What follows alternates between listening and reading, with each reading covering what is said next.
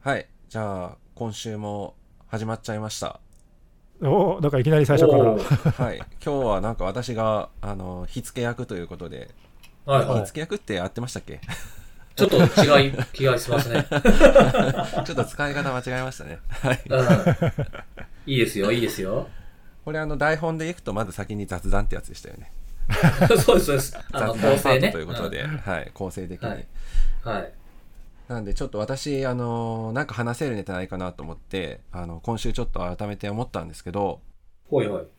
私個人的にすごい感銘を受けたというかあこういうのあるんだなって改めて思ったやつがあってと7月9日に、まあ、何があったか分かりますかっていうなんかすげえあのわかるわけないだろ雑質問しても分かるわけないと思うんでちょっと答え言っちゃうとですね あの言って言って。あの藤井藤井七段はご存知ですよねおお、将棋ですか？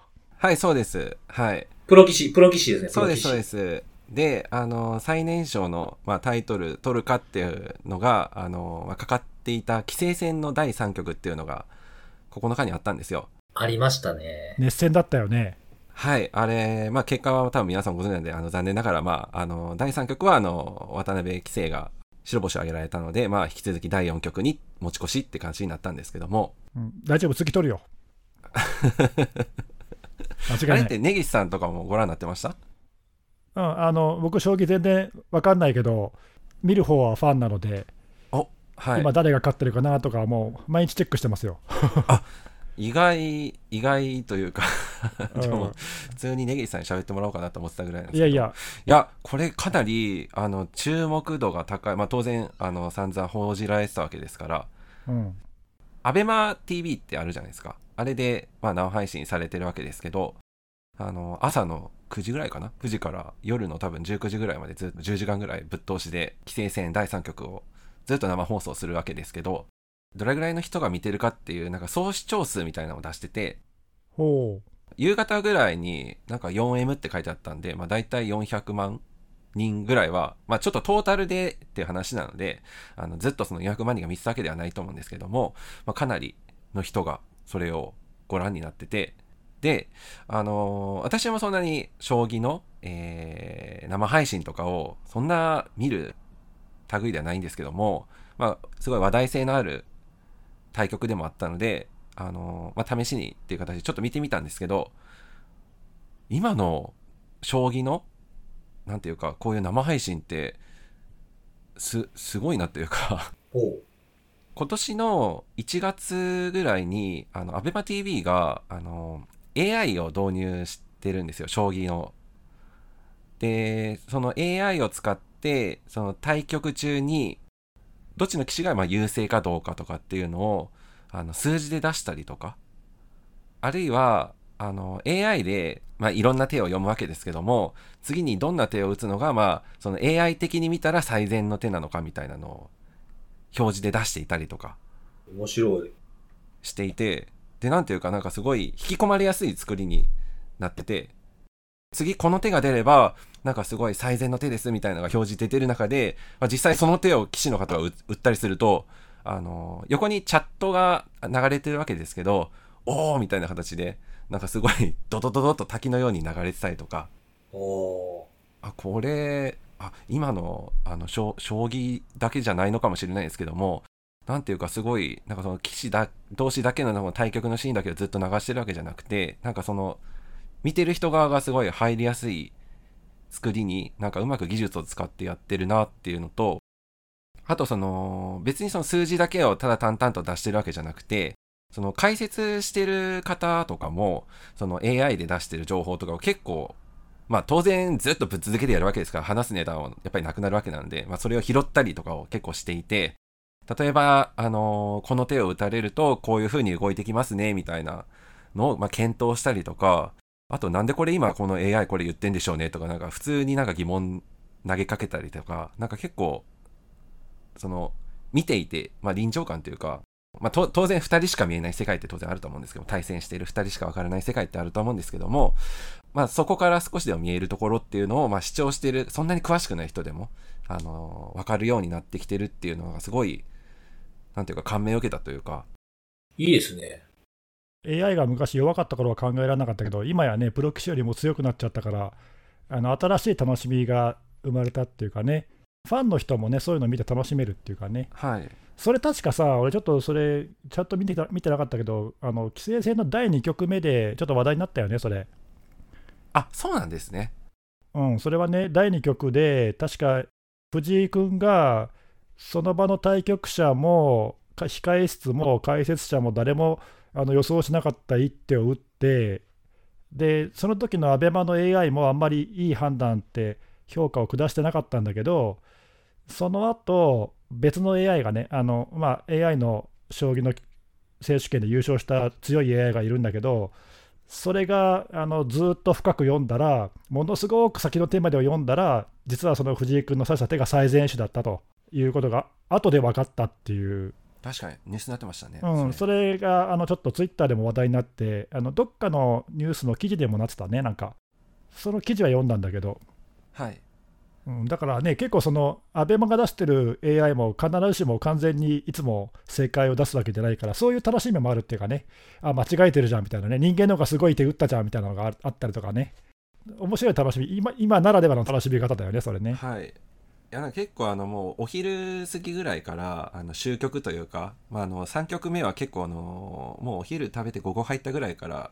結構その藤井七段が追われるようなシーンになっていて、あなんか進行早かったみたいよね。はい、かなり早くてでただ AI のそのどっちの方がまあ優勢かみたいなのはもうずっと50-50みたいな形の数字をずっとほぼほぼ維持してる形でそれもまたなんでだろうみたいなみんなでいろいろなんか考え合ったりとかっていうのをなんかチャットとかで必死にやってたりとかもしててうん、なんかすごい参加型にもなってるなみたいな確かにね。はい自分、僕、将棋できるんですよ。おうまあ、できるって言ったら結構な人ができると思うけど、今もやってんの？たまに。初めて知りましたたまにあの、あれですよ、あの、アプリとかですよ。おあ、人と対戦じゃなくてコンピューターと対戦みたいな？そうそうそうそう。えー、それは知らなかった。なんで、あの、昔、本当はあの、ちっちゃい小学校低学年ぐらいにおじいちゃんに教えてもらってね。お藤井君と同じじゃん。そう。ほんであの、ファミコンソフトとかでも、へえそう、おじいちゃんがそのファミコンソフトでやり始めて、あの、僕よりもゲームにハマったというか、まあ、まあ、将棋が好きやってるだけなんですけどね、ゲーム、ゲームというよりは。なんかあれだよね、あのプロになる棋士もさ、ちっちゃい頃になんかね、身内のお父さんとかおじいちゃんとか、将棋好きの人から教えてもらうとかっていうパターンがやっぱり多いみたいよね。ねそうみたいですね。うんそう。で、なんかその、プロのやつとか、あの、たまに NHK とか、いろいろテレビでもやってるじゃないですか。はい。解説しながらの、なんか基盤をね、出して、この手はね、みたいな。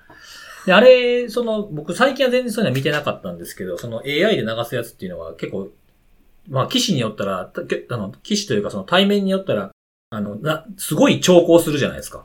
うん。はいその時とかってどういう工夫されてるんですか？ずっと解説の人が喋ってる感じなんですか？それねあのい3局の時にそのまあ後で分かったんですけども藤井七段が、まあ、事前に想定してなかった手をあの渡辺棋聖が打ってですごい長考したんですよ1時間半ぐらいかなあ、だからその平気であるじゃないですか、そんなの。はいでもうその時は解説の人どうつなぐんだろうなと思ってたんですけどはいはい。今週の私の1週間みたいなのをず紹介したりとかあ、だからやっぱそういう時のためのコンテンツ用意してるんですね。はい事前に準備されてましたねやっぱりああ、そうなんや。ええへえ。でもなんか僕らのセミナーとかでもこの間オンラインでやったじゃないですか。その時にコメントとかもらってそれ拾ったりとかしてたんで、そういった工夫も僕らも必要かもしれないですね。ああなるほど一方的にやっぱり喋るパターンが多いじゃないですか。あまあ、セミナーとかもそうだよね。うん。そう。でもなんかこのオンラインでやってみて、この間コメントをいっぱいもらったりとか、あとまああの、お二人とじゃなくて違うのでもこの間僕オンラインでやったんですよね。おうその時も、あの、そう、あの、まあ、自分の喋りたいことをそこのももう一人の人、もう二人でやってたんですけど、喋りたいことをやった後に、こう、フリートークみたいな時間を作ったんですよ。で、そこでけ結構コメント来るんですよね、質問とかも。へえそれツイッターとかで？あ、ツイッターとか、その、そういうプラットフォームがあるんですよ。ああ、その中、中のチャットでね。そうです、そうです。で、そこで来た質問を、その拾うだけでも、そのフリートークの時間ほぼほぼ埋まるんじゃないかみたいなぐらい来たんですよ。ああ、そういうなんか参加型いいね。そうそうそう。だからそういうなんか、工夫とかあるといいかもしれないですね。やり方でも。確かに。うんえ、でもこのポッドキャストも我々最近ちょっと参加型でやってるじゃないですか。あ、確かに。ツイッターのハッシュタグで拾ってね。最近ようやく見始めたと思ったら、すごい反応たくさんあって嬉しいよ。いや、嬉しいですよね。はい、本当に。前はね、あの、セキュリティのあれで検索ししたら、自分のツイートしか出えへんみたいな。大そうそう体藤井さんがつぶやく。僕らの紹介のつぶやきしかないみたいなね。そうですね。うん。そうなんですよ。それが今やね。そうそう。前回のあの放送の内容も結構いろんな人がコメントくれて、ありがとうございます、うん皆さん。うん。本当にありがたいですね。ざいます。思ったこととかね、書いてくださってね。うん。うん。あとほら、僕らが知らないこととかも結構書いてくれたりとかね。そうですね。で、あの、あとはなんかその、コメントというかそのツイート、ハッシュタグつけたツイートを見て、その自分が思ってたことと人が言ってることを比較したりしてる人もいて、いい、いい流れやなって思いましたね。ね、あのそう前回、特にあのほら、看護さんが紹介してくれたあの金融機関のレポート、はいはい。金融庁のね。うん、偽造キャッシュカードやらなんやら、あとまあインターネットバンキングの不正送金とか、うん。特にあの、まあ、スミッシングっていうのかな？あの、SMS をショートメッセージ使った詐欺が多くてみたいな話をして、なんか俺がさ、あのその場のノリでもうやめちゃえばいいんじゃないとかって、うん。あの気軽に言ったら、ね、いろいろ、いやいや、SMS は結構使われてるんですよとかさ、これからまだ伸びる市場ですとかさ、SMS の方がお客さんの反応がいいから使おうとしてる企業も多いんですよとか、なんかいろんなコメントもらって、あそうなんだと思ってさ、あの単純にその SMS しか使えない層が一定数いるっていうかね。あのまあ、例えばガラケーなんかもそうだし、チャットとか普段使ってないよっていう人がいるっていうのは、まあ、それは想像してたんだけど、いやいや、SMS のあのもっと活用しようっていう動きは結構まだあるよって聞いて、もう俺もとっくにもうなくなってくテクノロジーだと思ってたからさ、はいはい。ちょっとあの見方を改めました。いやー、本当なんかいいですね、本当発見があって。うんいや、発見がありますね。あとほら、あの看護さんもあんまり知らないけどとか前回言ってたけど、意外と俺もちょっと反省して調べてみたら、キャリアは別に違うけど、なんか拒否する設定とかいろいろできるのね。だからそういうのがあるけど、前回言ってたみたいに全然なくならないし、むしろ被害が増えてるっていうのは、だからうまく機能してないってことだよね、それ。うんうんうん。そうですね。うん、フィルタリングの仕組みとかあるけど、多分使われてないのか、うまくそれでは先が防げないのか？うんうん。ということで、まあ、結果的にそのやっぱりね、それの現状ではダメだっていうのはまあ変わらない気がするけど、あのなくせっていうのはちょっと乱暴でした。いや、あ あのちょっと反省。いやいや、でもまあそう、そういうのもね、やっぱ発信してみないとわからないことですからね。あの気持ちは全然変わってないけど、なくすべきだと俺は今でも思ってるけど、うんうんまあ、でも、ね、それを使っていろいろやってる人たちがいるっていうのは、確かに、うん、それを考えずにね、なくせはちょっと言い過ぎだったかなと思って。うん。うん、確かに確かはい、あのそうそう、そういうフィードバックをくれた皆さん、ありがとうございます。ちゃんと見てますんでありがとうご。ざいます。はいうんに。そう楽しみになってますからね、ハッシュタグ見るのですねが。はい。いろんなコメント、ご意見いただけるってありがたいなって思いますね、本当に。いや、うんほんとそうですよ。ね。なんか今日はちょっとまったりな感じで。そうですね、いいんじゃないですかう。ん。はい。誰から行きますか？おなんか、今日はどっから行きますか？うん、じゃあ、久しぶりに僕から行きましょうか。おいいですよ。あの自分だけ喋って終わろうとか言わないでね。ああ、なんか、ちょっとね、喋り、うんネタ紹介して、思う、思うこと言って、いい感じのこと言って、ああ、今日はもう終わったな、みたいな、いつもそうそうのやつはやめろということ。時々あるからね、そういうのね、辻さんね。そういうとこありますからね。うん。あのー、どうですかね？今日のお話は、あのー、皆さん、これ聞いてる方使ってるのかどうかわからないですけど、とあるそのアプリケーションの話をちょっとしようと思っていて、はい。えー、あのー、今日もテック系でお行こうかなと思って。テック系来ましたはい。そうなんですよ。辻テクヒロで行こうかなと思ってるんですけれども。はい。初めて聞いた。ええあの、まあ、世界ではいろんなことが起きていてですね、あの、まあ、香港が少しちょっと話題になってて、あの、国家安全維持法っていうのが決まりましたよね。はい、なんかドタバタしてますね。そうそうそうそう。なんかね、あの、自転車になんかこう旗みたいなのつけてたら捕まったとかいろんなニュースがちょいちょい飛び込んでくるじゃないですか。はい。で、あの、そう言って、まあ、まあ、しあの、なんか、香港の人からすると、こう、まあ、締め付けというふうに見えるような、えー、ものに対して、あの、アプリのダウンロードにもその、は影響が出ているというお話なんですけど、ほう、香港で。はい。あのーシグナルっていうアプリあるじゃないですか。お、出ました。はいね、久しぶりにシグナルの話なんですけども。あれ、このポッドキャストではあんまり取り上げたことなかったかね。どうでしたっけね？なんかシグナルって、なんか僕とネギスさんとか、カノさんとかの会話の中で普通に出てくるんで、どこで喋ったかっていうのはあんまり覚えてないんで。改めてはなかったかもしれないですねそうだね。そうですね。あのーまあそのセキュアなメッセージングをするっていうやつの一つですね。まあそういったものいろいろ、えー、 Telegram だとか、 Wire だとかっていろいろあるんですけど、その一つで、それに対して、あのーモバイルアプリをなんかこう分析している App Annie っていう会社があるらしくて、そこの、あの、調べた結果、香港のその、アップルの App Store、あとは Google の Google Play ストアで、この Signal っていうアプリがチャートの1位になったっていう。それは中国のその法律の施行後に、急にそれが増えたってこと？ずっと1位だったわけじゃなくて？そうです、そうです。いきなりこうへー1位になったっていうのがあって、なんか久しぶりにこうニュースのチェックしてたらシグナルがどうたらこうたらっていうのが流れてきたんで、お、なんやなんやと思って。見たんですよね。うん。そうそう。で、それでまあ今まではなんかテレグラムが人気あったっぽいんですけど、うん。なんかシグナルの方が、その、まあ、テレグラムもそうだと思うんですけど、シグナルは、その、そあのいろんなその、まあ、裁判所だとかそういう法執行機関にデータの提出要求があったときに、そもそも自分たちはそんな情報手元にないっていうふうに答えてるっていうのも影響してるのかもしれないですね。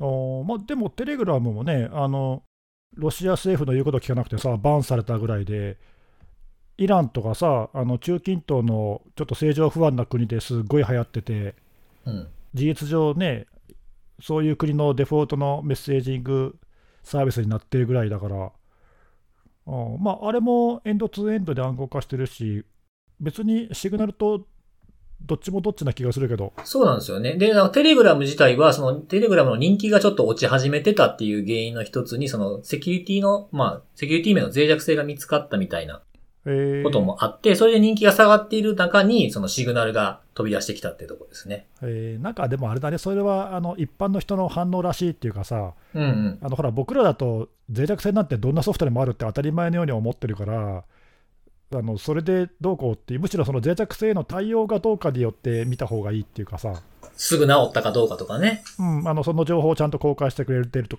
かとかね。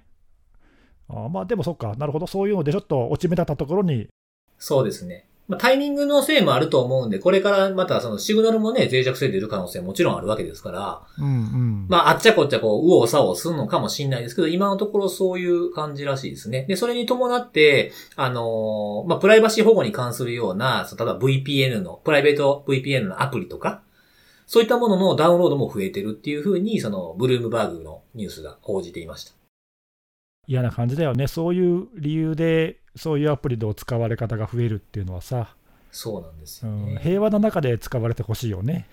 うんなんかほら、あの何、身を守るために武器を取るっていうイメージがなんかあるじゃない？それって。はいはいはい、そうですね。うん、だって要するにその市民の人たちがさ、はい。自分たちの身を守らなく、そのプライバシーを守らなければ、何かされてしまうっていう危機感を覚えてるからそういうふうになるわけでしょ？そうです、そうです。あーなんか嫌だね、そういうのはね、ちょっと危機感とか不安があるから、それがきっかけでのダウンロード数の急増ですからね。うん、なんか嫌だね。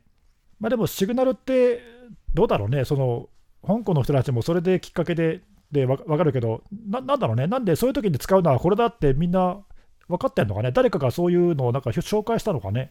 どうなんですかね？なんかわ、どっかで話題になって、こう、なんていうか、拡散した感じなんですかねねじゃなきゃ、そんなにそもそもメジャーなアプリではないとおそらく思うしう、ん。うんそうなんですよね。あとはまあなんかその、そういったものを知ったときに、まあ人が欲しがるものってなんか裏付けみたいなとこが欲しいじゃないですか。推薦とか。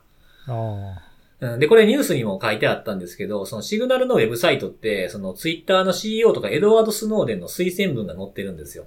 あ、はあはあ、ああ、なるほど。うん。なんで、その、まあ、エドワード・スノーデンがおすすめのみたいな感じになると、使ってしまうのかもしれないですね。人としてね。なるほど。うん。まあ、香港はね、ゆかりのある地でもあるし、そうそう、そうなんですよね。なんかそういう親和性が高いのかなとかって思ってね、香港だと。えーまあ、あのうんこういうチャットアプリっていうか、メッセージングサービスってさ、はい。最初少ないときはどうにもならないけど、使う人が増えて、相手が使ってると自分も使うメリットが増えてきて、急激に増えるんだよね、使う人がね。そうですね、そうですね。うんあそういうあのところがあるから、まあ、何かもどっかで火がついて、それが一気に広まったのかもしれないね。うん。そうなんですよねへそうそう。だからね、なんか、そう、それでなのかどうかわからないですけどね。あの、テレグラム、あ、テレグラムじゃない、あの、シグナルって電話番号でやるじゃないですか。うん、ユーザーを電話番号で識別してるね。でね、このニュースとほぼ同じぐらいのタイミングで、あの、僕の知り合いがシグナル入れたっぽいんですよ。えー、ああれ、コンタクト先が入れると分かるもんね。そう。何々さんが、その電話帳のね、携帯のスマホの登録している名前で、ポップアップで出てきて、ポップアップとか通知が出てきて、何々さんがシグナルをインストールしました的なやつが出てきて、へえ。な、そう、なんでインストールしたのだシグナルに登録しましたって出てきて、そう、だから、近々連絡してなんで入れたんですかって聞こうかなと思ってるんですよ。まだちょっと聞いてないですけど。俺、知り合いでシグナル使ってる人なんてか片手、片手ぐらいしかいないよ。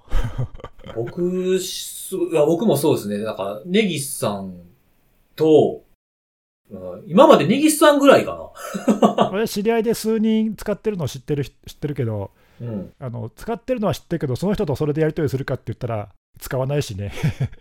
確かにそうですね。なんかその、じ状態的に使ってるかって言われたら、使ってないですよね。そうね。あとうん、僕は個人的には、シグナルはそのどうしても電話番号を使うからさ、はい。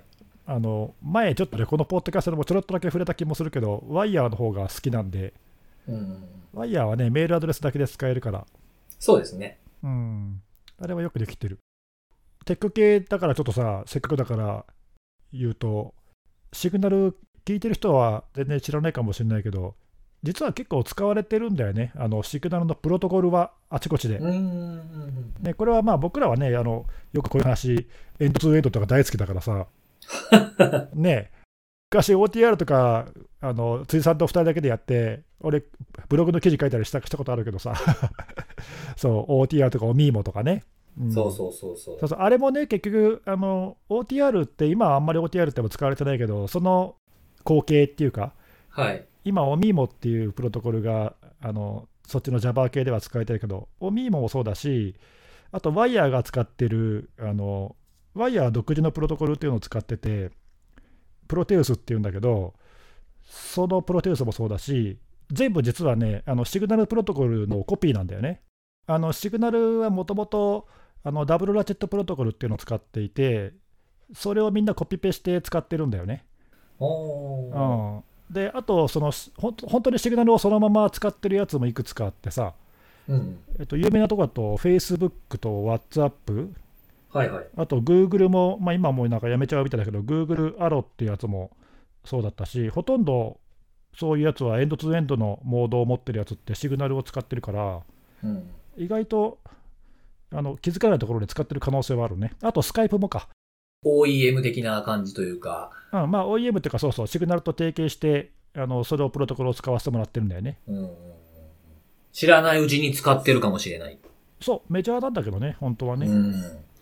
なんかね、そのスマホを買って綺麗な、このスマホの写真綺麗なと思ったら実は中はソニーのが使われてたみたいな感じの。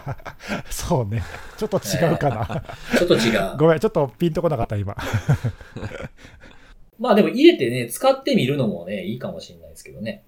うん、相手がいないとね、そうなんですよね。なかなかこういうのって使う相手がいないと使い道がないっていうか。うんうんうんうんうん。そう。まあでも、たしなみとしてちょっと使ってみるっていうのは。テック系のたしなみとして、そうですよ。あとちょっとね、あの、扱ったネタとかもちょっと社会派。確かに。ちょっとこれタイトルじゃない？テック系のたしなみスペシャル。お ちょっともうあの収録中にタイトル考えるのやめましょう まあまあまあ、おなるほどね。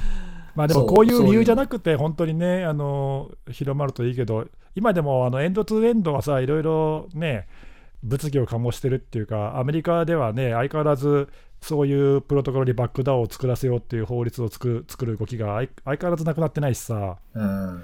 なんかね、まあ、いたちごっこなんでしょうけど。本当はね、エンドツーエンドで暗号化なんて気にしなくてもいい、良ければいいんだけどね。うん。うんそういう世界の方がいいんですけど、まあどうしてもしょうがないですよね。じゃあ、自衛するという意味では、そうね。ね、今すぐ使わなくてもこういうのもあるっていうのをちょっと知っていただくのにいい機会かなと思って、ちょっとこのニュースを紹介しました。確かに。ちょっと、まあ、うん皆さんも周りの人と使ってみたらいかがですかと。そうですね。うんいいと思います。そうね。はい。うん。そんな感じでした、僕からは。はい。僕からは以上です、編集長。はい。じゃあもう今日はこんな感じですか？いやいやいやいや。ネギスさんがそれしてどないするんですか？ええそんな流れですけど、ネギスさん行きますか？はい。まあ僕、あの、今週いろいろ、あの、脆弱性の対応とかあったんですけど、まあそんなに大きなニュースはなかったんで、軽めのネタでいいですか？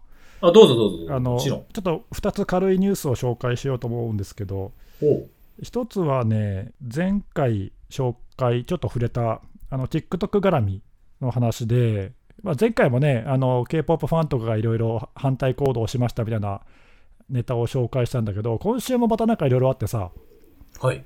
あの今週もなんかトランプ大統領が米国での TikTok の利用禁止を検討してるっていうニュースが流れて、えまあなんか実際、あの本当に検討はしてるらしいんだけど、えうん。まあそれもね、あの政治的なパフォーマンスかもしれないけど、ちょっと前に辻さんが紹介してくれたあのクリップボードを見てる、はいはい。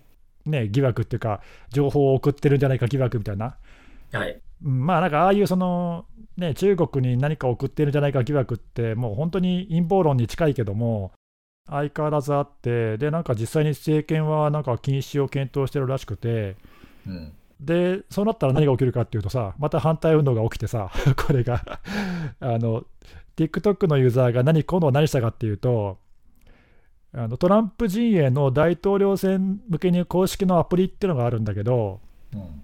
そこに大量に星1つの評価がつきました。あらら。あらら。なんかね、似たような文面でいっぱいもうユーザーが何百人とアプリに評価つけてて、うん。このアプリはクソだみたいな感じの よくある流れですね。うん、そうそう、だからもう相変わらず、あの、ドンパチやってるよ。うん、まあでもどう、どうなんだろうね、あのちょっとまあ疑惑があるのは確かにそうかもしれないけどさ、うん。それで禁止したところでね、なんか見せしめなのかな、わかんないけど、うんまあその、まあ、TikTok がそれをしていて、他のアプリが全部それしてないのかってそうじゃないじゃないですか、多分。うんいや、もっと怪しいアアプリとか変なアプリいっぱいあるからさ、そうなんですよね。だからまあその、ネギさんに今言った通り見せしめ的なことなんだろうなというふうには思いますけどね。いや、一応やっとかんと、言っとかんとみたいな。うん、なんとなくね、そんな気はするけどね、あのなんとなくアメリカと中国のそのお互いのさ、メンツをかけた戦いっていうか、そのなんか、あの生贄的に選ばれちゃった感じはしなくもないけどね。うん。まあね、あのイン、インド政府とかも禁止にしてましたよね。あそうそうそうそう、あれもね、結局、まあ、昔からインドと中国でずっと戦争状態というか、国境紛争やってるからね、それでひ被害者が出たから、その報復で禁止にしたとかね、なんかよくわかんないけど、うん、まあなんかそういうのと近いよね。そうなんですよね。かと思えばね、なんか Amazon が全、その社員に TikTok 削除しろっていうメールは誤送信でしたとかいうニュースもあったりとか。そうそう、金曜日かなんかに、うん実。際に社員にメールを送ったらしいね。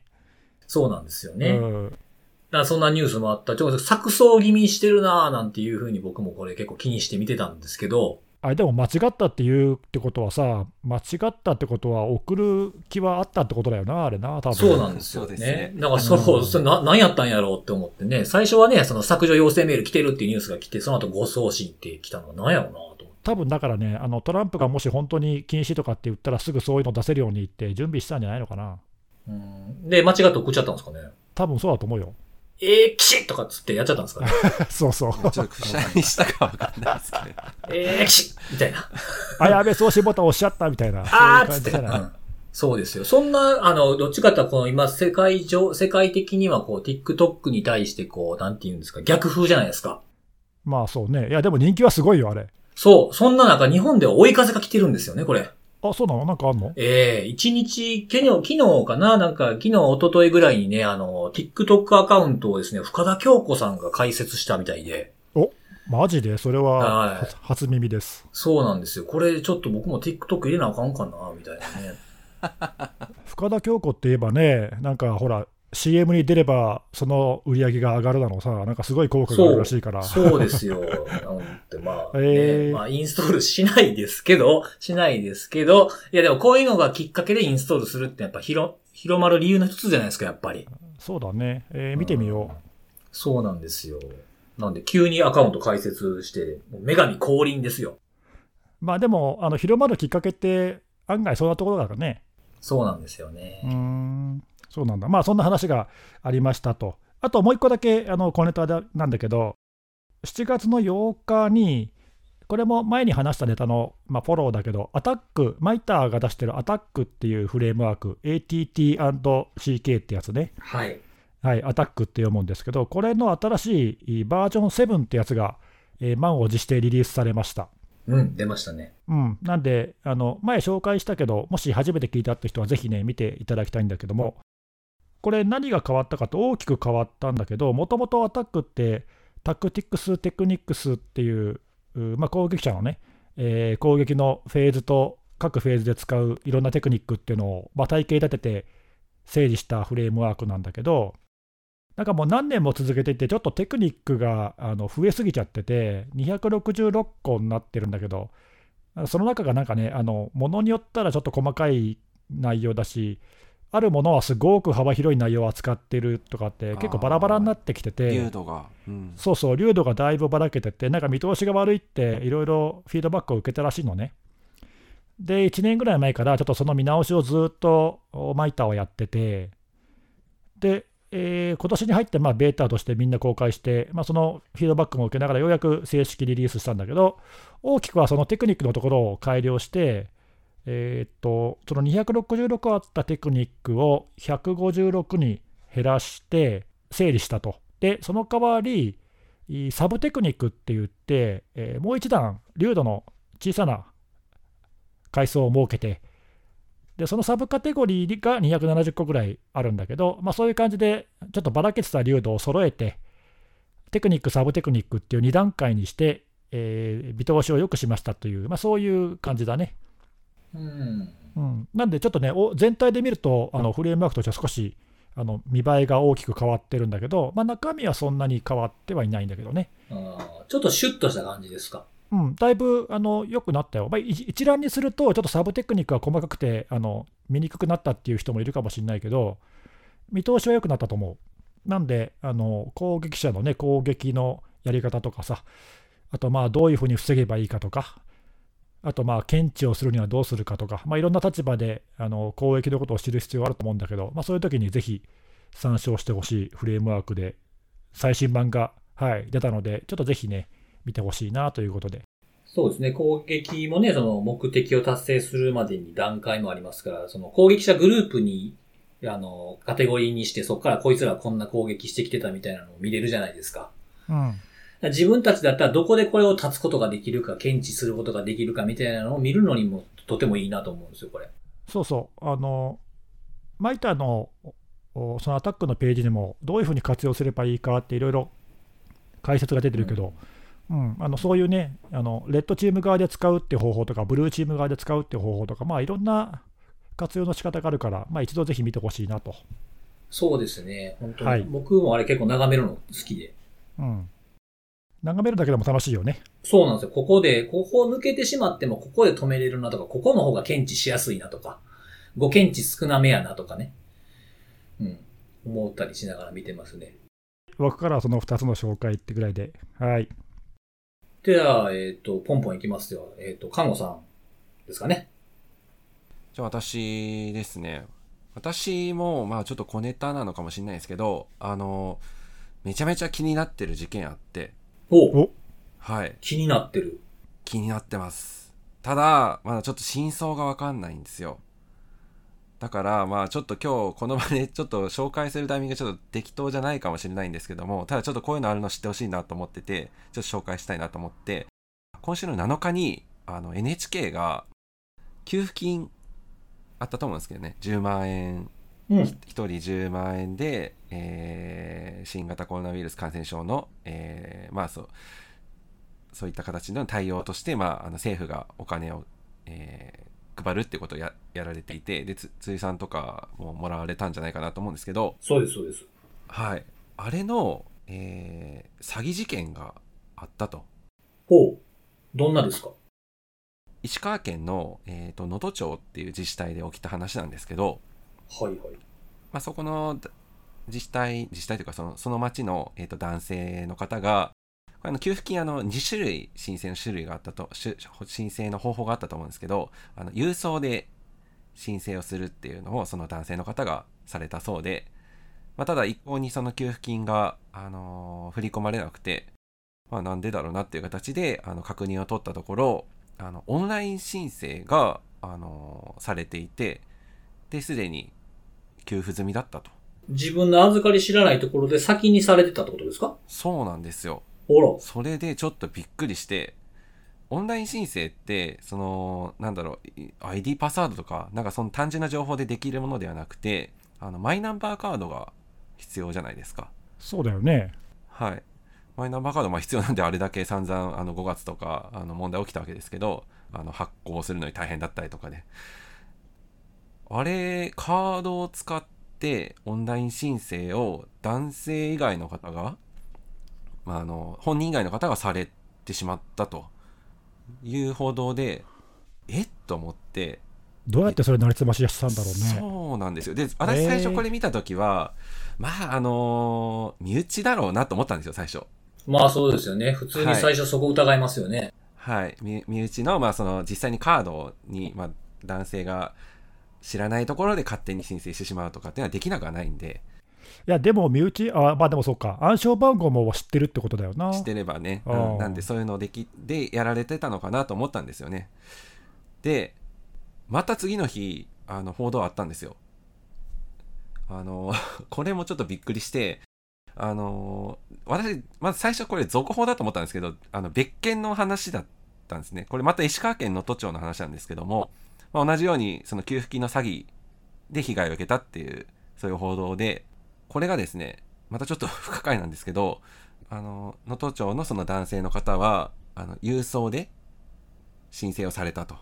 それはささっきの男性とは別の男性？別です別です。別はい。別の男性の方です。はい。別の男性の方もう全然もう世帯とかも全然別ですね。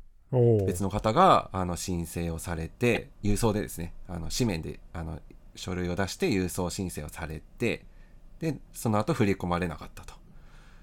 なんでだろうなっていう形で確認を取られたところその男性が送られた申請書類の、えー振り込み先がなんか別の内容だ別のところに、えーと変更されて改ざんされていたと。おそれは本人が書いた覚えのない口座番号が書いてあったものが役役所には届いた届いたってこと？結果的には届いていたと。おおはい。書類が改ざんされたのか。だと思うんですよね。で、あのーこの事件の、まあ、容疑者の男はすでに逮捕、逮捕なのかな？逮捕はされていて、で、ちょっとまだ捜査中だっていうことなんだとは思うんですけども、具体的な手口とかっていうのはあまり報道で出てきていないんですが、さっきのお話しした、えーオンライン申請の、えー詐欺事件と、今お話しした郵送申請を、まあ、改ざんして、えーまあ、どちらも給付金を騙し取ったっていう事件ですけど両方ともあのこの、えーまあ、名古屋市のひ人だったらしいんですけどもその名古屋市の男のが関与している可能性があるっていう形で今捜査が進んでいると。同じ人の犯行である可能性が高いと。はいはいだか。らさっきその私的身内なのかなと思ってたんですけどなんかその辺ちょっと薄くなったんですよねまあちょっと今報じられてる範囲では2つ目お話しした、えー郵送申請で騙し取られた男の人と名古屋市のその男は、えー面識がなかったっていうのは報道では出てるんですけども、まあ、おそらくあの最初のオンライン申請の被害を受けた男性の方も、まあ、面識がなかったんじゃないかなと思うんですよね。まあ、なのでちょっとこれどうやって、まあ、いくつもちょっと疑問があるんですけどまずどうやって、ま、オンライン申請したんだろうなっていうのと、まあ、あとどうやって郵送した書類を入手したんかなっていうちょっとそこが私まだちょっと報道ベースでは確認できてなくて気持ち悪いなというか。それでも2件ともさ、いや、詳細は出てないにしても、予測もつかないっていうか、こうじゃないかっていうのもちょっと分かんないね。どうやったんだろうね。え、こういうのは、あれじゃない？攻撃者側の心理に詳しい辻先生、いかがですかね？俺だったらこうやるとかあるんじゃないの？申請書偽造っていうのは結構できそうな感じはしません？できそうですか？いや、やり方がどうとかっていうわけではないんですけど、その、先に送っちゃえばいいだけでしょ？必要な情報を書いて。でも先に送ったらだって違うのが2つ届くから分かるじゃん。そのチェックしてるんですかねいや、してるはいずよ、チェックそれは。は、はい、二重支給しちゃいますからね。に、はい。ちょっと送るのが遅くなったりとか。例えばオンラインと紙と両方申請する人もいるわけだから、そういうあの重複チェックは必ずやってるはずで、はいはいはい。今回のケースってだから重複ではないんでしょ、だから、重複ではない紙、紙が2つ来たらどういう反応するんですかね役所がってこと？そうそう。いや、それは本人に確認するでしょ、どっちが正しいんですかっていうことを確認するじゃない？でそれがなかったら先に来た方が振り込まれちゃうんですよね。両方ともそれが正しければね。そうですね。なんで、うんその、あの書類ってそんなになんか別に高度な、うちが発行したもんですっていうものでもなく、ただの紙じゃないですか。なんで、その個人情報をいっぱい持ってれば、その人の情報で口座だけ変えて、いっぱいいろんなとこに送ればいくらか入ってくるんじゃないですか、自分に。まあ、だから重複で先に送ってればってことでしょ？あそうそうそうそうそうそうそう。そううん。で、後の、後の方は振り込まれてないん。だけど、なん。でってなったわけですよね。えそこは今回そうなのどっちが先かっていう話ではなくて、うん。本人が出したやつのな内容が変わったっていうふうにさっき聞いた話では、っていう書き方なん。ですよね。うん、報じられ方だと。それだったらちょっと難しいけどね、辻さんが言った方法だったらまああり得る気はするけどね。ですね。まあ、偽造するってことですよね。もうゼロゼ、ゼロベースで。そうです、そうです。はい。まあ、それは確かにね、情報を知ってる何らかの形で知ってればですね。できなくはないかも、はいただそれでも本人確認書類がいるからな、あれ、はい。いや、そうなんですよ。それはどうやってやったんだろうな、そうそうそう。それも気になってて。で、関連してる報道でちょっとさっき言いかけたんですけど、あのー後に紹介したその郵送申請の騙し取られてしまった、まあ、被害を受けてしまった男性に対して、その、まあ、今、容疑がかかっている男は、その、勝手に、えっ、と、郵便局に転居と、あの、転送サービスってあるじゃないですか。引っ越ししてしばらく届けてもらうっていう。はい。あれをやっていたらしくて、ほう、ただあれってその何にもないところで勝手に第三者ができないじゃないですか。そうですね。はい、本人確認のやっぱり住所をちゃんと確認まああの確認の仕方いろいろあるかもしれないですけど確認ができるような、えーまあ、免許証であるとかなんかそういったのが一応掲示提示が必要じゃないですか。まあ、なのでなんか受理されたってことはもしかしたらその被害を受けた男性のなんかそういう情報を持っていた可能性もまあ可能,、まあ、可能性ですけど考えられるのかなと。面識もないのに、どういう背景なんだかさっぱりわからないいなや。全然そう手口がやっぱりちょっと想像できなくて、ちょっといろいろ考えちゃうんですけどどうなんですかね。あれって免許とかでしたっけ？あと銀行口座です。銀行口座がわかるものと、あのーまあ、別にウェブのコピーでも OK なんですよね。確かあれ。僕それでやったんですけど。で、免許って別に偽造できますからね。コピーでいいんやし。まあそっちはまだねなん、なんとなくわかるけど、オンラインの方はな、マイナンバーオンラインの人わかんんないですね。うん、いるはずだから、ちょっと偽造はできないっていうか、偽造できちゃったら、うん、システム破綻してるよ。大変な、大変なことになっちゃうよ、これは。大問題、大ゼロ、問題でゼロ、ゼロデーです。ゼロデーになっちゃいますからね。うん、どうやったんだろうな、そこは、なんだろうね。なんかね、ちょ手口こ公開されるのか分かるのかも分かんないですけどね。ね、あるいはなんか単純な役所側のチェック漏れとか、なんかそういう、んまあそれならそれでねはいいくつかやって、そこだけうまくいったとかかもしれないですけどね。そうそう、たまたま人がミスでとか、そこだけ、うん、漏れちゃったとかだったら、まあ、まだわかるけど、それにしてもちょっと不可解だね。はいうん。続報出るといいんですけどね。はいもうちょっとこれ続報待ちですマイナン、マイナンバーの方はちょっと気になりますね。ね、そういうのができないっていうのが売り、売りっていうか、だからこういうね、そういう、あの、運用上の問題があって失敗しちゃいましたやったらまだね、いいですけど、実は穴がありましたじゃ困りますからね。ああ、なるほど。それは、まうん問題ですよね。うん、そう、これいうのがあって失敗したけど、普通にやってれば、ちゃんとしたフローでやれば大丈夫ですからねっていうのは出してほしいかな。でないとね、あの、真相は闇の中になってしまいますからね。はい。真相インザダークになってしまいますからね。あ？はって。あ久しぶりに言われたな、はって。い言いたいだけのやつだね。ええ言いたいだけですね。そうはい。まあこれちょっと続報待ちですな。はい、続報待ちです。ちょっと、これ以上わかんないもんね。これ以上はちょっとわからないですね。はい。いやいや、世の中不思議なことが起きますないや、本当にびっくりしましたはい。まあ、意外とそういうのってなんか手品の種と同じで言われてみたら、ああ、みたいなものも多いかもしれないですけどね。そうなのかもしれないですけどね。単純ななんか理由っぽいけどね。はい。うーん。じゃあ、エンディングトーク。はい。そんなコーナーあそういうのああったんですね。え、オープニングトークとエンディングトークがあるのか。僕、どうですか皆さん、昨日は。何してましたか？昨日の夜は。え？ん？どういうこと？昨日の夜見ましたか？何を？テレビ。見てないよ。カモさんもあんまり見ない感じなんですかね。はい。ああ、ニュースそうですか。メインなんで、ニュースになるような話ですか？二人から言われたいなって思ってる言葉があるんですよ、僕は。何ですか？なんかたまたまさ、テレビつけたら辻さん出てきてって言われたお出。た。あ、なんか、ご出演なさったんですか？おはい、昨日あのー、金スマに出まして。へえ。あの、す元スマップの中井くんがやってるやつなんですけど。おな、はいどういうね、どういうネタで？それあのー、昨日放送されたんですけど、昨日その7月の10日に放送されたんですけど、実は収録は2月の15日にやってまして。だいぶ前ですね。はい。なのであの、映ってる映像はすごい、あのもう、密ですみたいな感じなんですけど、あコロナ騒ぎの前か。そうそう人の距離が全然普通の座り方なんで、それを言われたらちょっと嫌やなと思いながら、まあそう、その時期でしたってやつなんですけど、話のネタはあの前のあの時期が2月の15ってこともあって、あの、スマホ落としただけなのにの続編の囚われの殺人鬼の流れでスマホ落としてからこんな怖いことありましたねみたいな話を扱う回でした。あなるほど、そういうことか。はい。で、まあ僕はあの、まあなんていうんですかね、こう、サブ、サブキャラ扱いなんですけど、今回はちょっと。ええなんか、なんそれ、その、不満が、不満が全然違う違う、不満じゃない、じゃ不満じゃない、不満じゃない。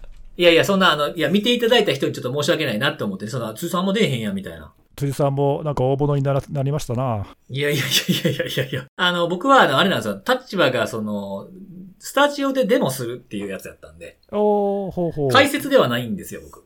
なんか何、落とされたら、こう、悪いことされちゃうぞっていうデモしたの？まあ、その、遠隔で、その、いろいろ監視されちゃうアプリを入れられて、みたいな感じの話で、こんなことができるんです、みたいなやつをあ、なるほど。やりましたね。あの、僕、自分のそのテスト用のスマホを持ってって、それをあの中井くんに渡して、こうなんか雑談してる間に勝手にこう盗撮するとかみたいな。おー、なるほど。動画を撮撮るみたいな。え、いつの間に？みたいな感じのやつをやってきましたというやつですね。本当あの、なんかこう、その時にね、思ったんですけど、僕も何回も何回も自分ではテストしてるわけじゃないですか。はい。でもテストをね、重ねるたびにね、なんかやっぱこういう風に見せた方がええなとかっていうのをね、感じましたね。こういう見せ方も良かったんじゃないかなとかね。視聴者から見たらこっちの方が分かりやすいだろうとかそういうこと？そうそうそうそう、うん。あの、なんかできることは別にね、そのスマホができることやったら何でもできるわけじゃないですか、基本的に。うん。外から命令を送ってそれに反応するものなので。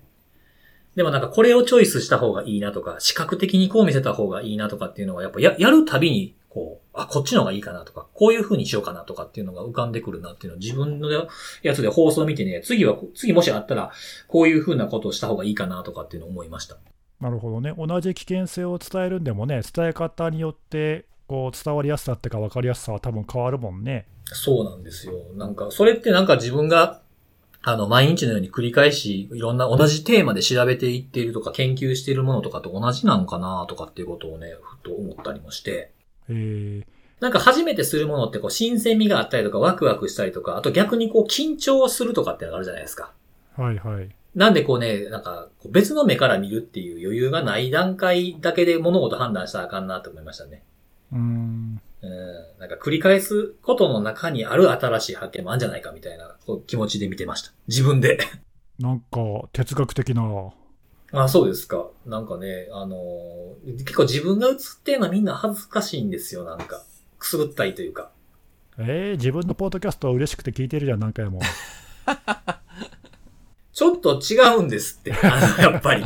あのーなんていうんかな。ねそれはテレビとポッドキャストの違いってこと？いや、あのーいや、あのね、主体がどこ、どこにあるかですね。主体がどこに？どういうこと、はい。あの、要はコントローラブルが、が、どコントローラブルかどうかってことですね。ああ、なるほど。自分がメインかサブかってこと？うん。あの、自分がその、例えばその、なんて言うんですかね。結局テレビとかって、その、自分が作ってるわけじゃないじゃないですか。そうだね。うん。なんでそのいろんな時間の都合とか、あとは編集の都合とかっていろいろあるわけでしょはいはい。うん。なんでどこ使われるか分からへんっていうのはやっぱあるわけですよ。例えばそのニュースのインタビューにありがちなんですけど、1時間半ぐらい喋っても、そのニュースなんで使われるのって本当15秒とかあれば長い方ぐらいなんですよね。まあ、そうだよね。うん。だからそういうところがどうかかな。なんかどこを使われるかわからんっていうのはやっぱこうくすぐったいですよ。なるほど。あじゃあ、うんポッドキャストでも同じことすればいいのか。どういうこと？え、辻さんが喋ったうち、これどっか編集で切られて、どこが使われるか分かんないみたいな、そういうこう危機感をいつも持たせてあげればいいのかな。いやいやいやいやいや、それされたら、それされたら最悪ですケースですよ。最悪のケース僕がおらへん回が。そうそうそう。あんなに喋ったのに俺出てないみたいな。あの、新聞、新聞のテレビ欄のところとか、エンドロールに名前あんのに全然出てけえへん芸人みたいになっちまうじゃないですか。そうね。あまあでもなるほどね。まあ、それはわかるな。ううん。そうなんですよ。ほんとだからあんまりね、こう、やっぱりこう、なんていうの？自分で次どうしようとか、まあ、セミナーでアンケート見るようなちょっと感覚もちょっとあるんですけど、次のブラッシュアップのために一応見るのは見るんですけど、やっぱりなんかね、チャンネル変えそうになりますよ。もっとこうしたかったのにとかね、ままならないところがあるっていうのは、まあしょうがないかもね。うん、そうなんですよね。まあでもね、あの、テレビの仕事を、まあちょこ、ちょこはですけど、あの、やらしてもらうようになって、で、出させてもらうようになって思いましたけど、やっぱ伝えることの難しさっていうのは、痛いほどわかりますね。あーまあ、特にね、今言ったような、その、ニュースとかもそうだし、新聞とかもそうだけど、あとまあテレビなんかも特にね、限られたところで、コントロールできないところでいかに伝えるかっていうのはね、まあやっぱりセミナーとかで、とか、ポッドキャストで喋る以上にずっと難しいだろうね。うん。そうですね。うんで、やっぱそのテレビの編集とか、まあ、ディレクターの方とこう基本的に接するわけですけど、詳しすぎてもダメなんですよ、多分。うん。時間も足りひんし、結局伝わらへんから。その隙間っていうのをね、あの、ずっと追求していきたいなって思います。なるほど。見た人に、もう分かれへんからええわ。で、見る人が見たらめちゃめちゃ詳しくて素晴らしいって思うかもしれへんけど、多くの見た人が、いやもうそんな分かれへんってなったらダメなわけなんですよね。ちょっと自分もやってみようとか、10やらなあかんうちの、まず1からやってみようって、1だけを紹介するとかっていうことが、あの、大事やなとも思います。そのバランス。っていうことをね、あ毎回思いますね。なんかね、辻さんが柄にもなく真面目な話を、本当にこれもう締め時を見失うやつですよ。どうしますか？全部カットかな？これもう早速あの金スマの記事出てますね。えはい。どうですか？中居くんのコメント載ってますよ。そー、のほうほうほこれ見といた方がいいよねって。今日は僕も多分テレビの前でもう一回繰り返し見ると思う。ビデオに撮ると思うって。う。おお。おー、そうなんですか？よかったです。よかったのかな？ね、まあほら、あの、セキュリティ専門家いっぱいいるけど、なかなかそういうね、一般の人が見るテレビとか新聞とかで伝える役割って、みんながやってるわけじゃないから、まあぜひ、あの、我々の代表として頑張ってください。いや、本当ちょっとバランスを考えながらこれからもやっていきたいなと。はいよろしくお願いします。おはい。願いしますそういうやり方も伝えていきたいんですけどね。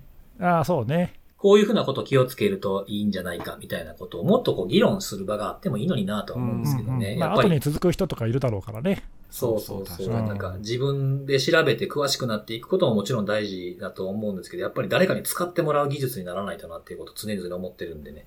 お、名言きました。うん、そういうコミュニティもあってもいいんじゃゃないかな。なんか、セキュリティ勉強会プレゼン編みたいなとかね、なんかあってもいいんじゃないかな、なんて思ったりもします。なるほど。はい。その辺かな？なんか僕がこれからやっていいく、生き続けることってっていうのを改めて思った瞬間でございました。この先のなんか進むべき道を見つけたという。どうなんですかね？うん。難しいですね。もうほんと探り探りで不安しかないですけどね。はい。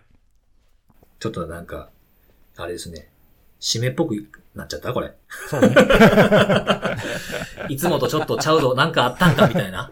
そうそう、今日、今日はなんか音ゲーもないし、なんか滑る話もないし、滑る話って何や滑る滑らない話か。滑る話ほんまもうドキッとするわ。もう滑る話とか言われたら。滑ってる違った違った。滑らない話だった。怖い怖い、本当に。怖い怖い。ね、なんかちょっとまあ、雑談のあのストックはまだいくつかあるんで、じゃあそれは次回に。そのうちまた公開していこうと思ってますんで、今日はそうだ、そんな感じですかね。はい。はい、じゃあまた来週かな。はい、おやすみなさい。バイバイ。バイバイバイ